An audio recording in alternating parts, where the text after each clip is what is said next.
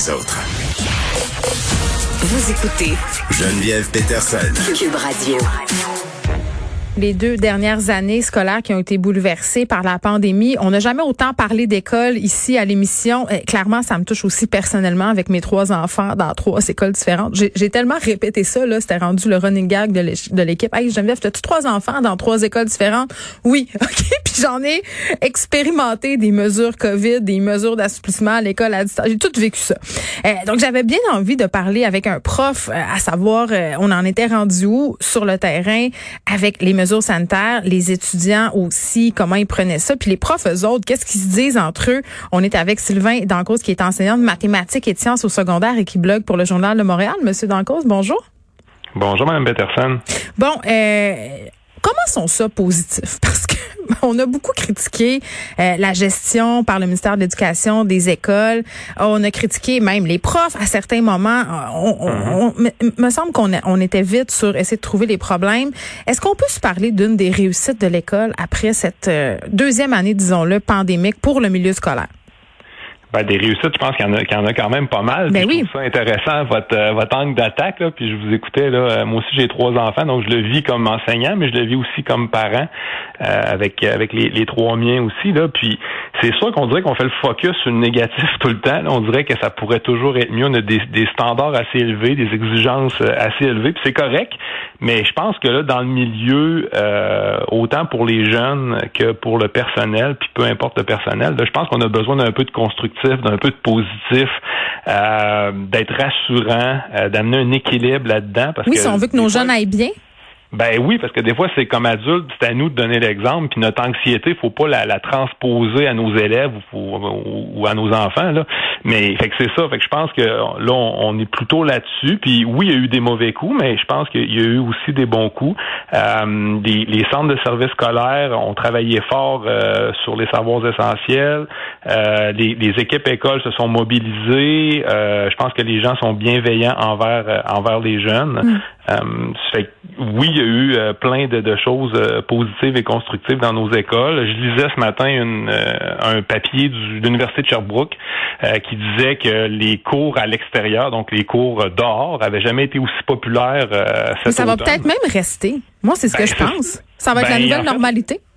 Ben oui, en fait, l'étude en question de l'Université Sherbrooke vous donne raison. Les profs qui ont été sondés, les intervenants qui ont été sondés, à très forte majorité disaient qu'elle allait poursuivre cette façon de faire-là. Fait que ça serait un changement intéressant qu'on n'aurait peut-être pas parlé ou on n'aurait peut-être pas vu avant. Puis ben, je pense que c'est un point positif parmi tant d'autres, hein.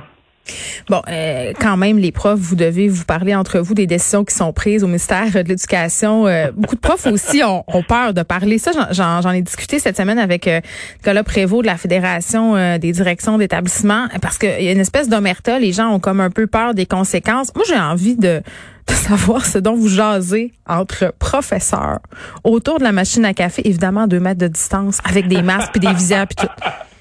Ouais, ça, c'est un peu surréaliste, d'ailleurs, là, quand je suis rentré au mois de septembre, là, de voir dans une salle d'enseignants 50 profs, là, alors que ça fait plusieurs mois que tu passes un peu isolé, puis là, que tu arrives dans une salle de profs ou dans une école où il y a 1400, 1500 élèves, oui. Ou que tu arrives dans une salle de profs, pas de fenêtre, 50 bureaux, 50 profs, là, puis cohabiter tous ensemble en essayant de respecter le 2 mètres, là, ça frappe quand même. En septembre, ça a frappé, là, on s'habitue, là, mais oui. De quoi on jase? Ben, je vais être plate un peu, là, avec ma réponse, mais non. Là, mais... de ce temps-là, ça jase beaucoup de conventions collectives. Le contrat de travail est échu depuis plus d'un an. Les gens aussi, puis pas juste les profs, là, les gens ont la mèche un peu plus courte, je vous dirais, avec l'épisode COVID. Là, les gens en général, puis pas juste en enseignement, là, un peu partout dans la société, je vous dirais, les gens, des fois, sont un peu moins patients, les gens sont un peu plus fatigués. La mèche est un peu plus courte. Puis là, ben, le gros sujet de discussion actuellement, c'est plutôt la négociation de la convention collective qui semble piétiner. Oui, mais là, il y a des gens qui pourraient dire, ouais, mais là, c'est pas le temps de négocier ça, on est en pandémie, il faut faire l'effort, on réglera ça après, profitez pas de ça comme d'un levier, tout ça, là. Ouais, ben, c'est un peu tout ça qui jase, là. Mais c'est sûr que comme prof, nous autres, généralement dans une salle de prof, ou en tout cas dans l'informel, on discute beaucoup de nos élèves. Ce qu'on veut, c'est le bien de nos élèves. On va aller voir notre collègue en français, en mathématiques, en sciences, en univers social, en éduc. Comment ça va? C'est correct? Puis là, on veut pas en échapper des élèves. On veut pas, puis on le sait qu'il y en a qui sont fragiles. Il y en a que ça va bien, là. Puis on le dit pas assez souvent. Il y a des élèves que ça va super bien.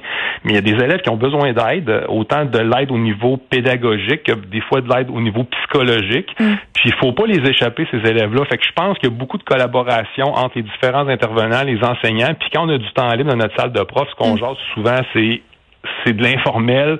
On n'attend pas qu'il y ait une réunion le vendredi matin à 8h pour jaser des élèves. Là, on jase constamment de nos élèves, puis on essaie d'être à l'affût pour prévenir là, des dommages collatéraux possibles. On vient de donner un coup de barre dans le préjugé selon lequel les profs sont des fonctionnaires assis sur leur laurier qui attendent leur paye. J'aime ça. Moi, oui, là, mais je dirais que mes collègues font pas ça. Là. Bon. Monsieur Dancause, vous enseignez les maths au secondaire. C'est là où, selon les chiffres révélés par le ministère de l'Éducation, les élèves ont le plus de difficultés. Qu'est-ce que vous observez, vous, à ce niveau-là? Moi, j'ai fait le tour des élèves du secondaire là, depuis le début de ma carrière. Là, présentement, j'ai du 3 et du 1, donc j'ai dans deux mondes totalement différents. En 1, c'est l'école à temps plein, les élèves sont là tous les jours. Moi, j'ai senti pour les plus petits que le printemps a fait mal un peu plus, dans le sens où... secondaire 1 aussi, tu sais, c'est une transition importante, là. Tout à fait. Fait que ce manque-là de quelques mois en sixième année, au niveau de la maturité, au niveau de l'autonomie, la responsabilisation, la rentrée scolaire a été difficile pour mes élèves en 1, je dirais. En 3, c'était totalement différent. Puis je pense qu'il y en a qui s'habituent beaucoup à l'hybride, mais il y en a une gang que ça a été une claque là à l'automne là, de dire on retourne à temps partiel, une journée sur deux, ça brise le tempo. Puis ça, je pense que les élèves, ils espèrent encore revenir à temps plein à l'école. En tout cas, plusieurs élèves espèrent revenir à temps plein à l'école. Là. Donc, puis il y avait beaucoup. Je pense aussi que c'est de la faute des adultes, là, dans le sens où il y avait beaucoup d'anxiété de performance, là, des élèves qui avaient peur d'avoir. Je caricature puis j'exagère, là, mais mon Dieu, je vais peut-être rater ma vie parce que j'ai raté 2 mois d'école. Puis là, qu'est-ce qui va arriver? Puis mon bulletin. Puis si j'échoue, qu'est-ce qui va se passer? Puis il y a beaucoup de stress lié à tout ça. Puis des fois, comme adultes, on les aide pas. Là, c'est tellement vrai. C'est tellement était très négatif, qu'on faisait le focus sur le négatif. Les élèves sont pas cons, là. Ils s'en rendent compte, puis ils écoutent le discours, puis ils lisent, puis ils l'entendent. Puis des fois, ils l'insèrent, c'est peut-être pas la bonne expression, ils l'intériorisent, mettons, là, puis c'est pour inconsciemment, ça fait mal aussi. M. Dancause, il faut se laisser, mais c'est vrai que c'est un des trucs que je retiens de notre discussion, puis que je vais essayer d'appliquer, parce que c'est pas toujours facile là, d'être dans le positif, puis de voir la lumière plutôt que d'appuyer sur ce qui va pas bien, surtout quand on fait mon métier. Mais vraiment, je pense que comme parents, on est la clé. En fait, on est la clé sur l'état d'esprit de notre enfant. Puis l'état d'esprit de notre enfant peut faire qu'il va avoir ou non des difficultés ou des plus grandes difficultés. Donc, je pense qu'il faut garder ça en tête. Sylvain Dancause, merci, qui est enseignant de maths et de sciences au secondaire, qui blogue aussi pour le Journal de Montréal.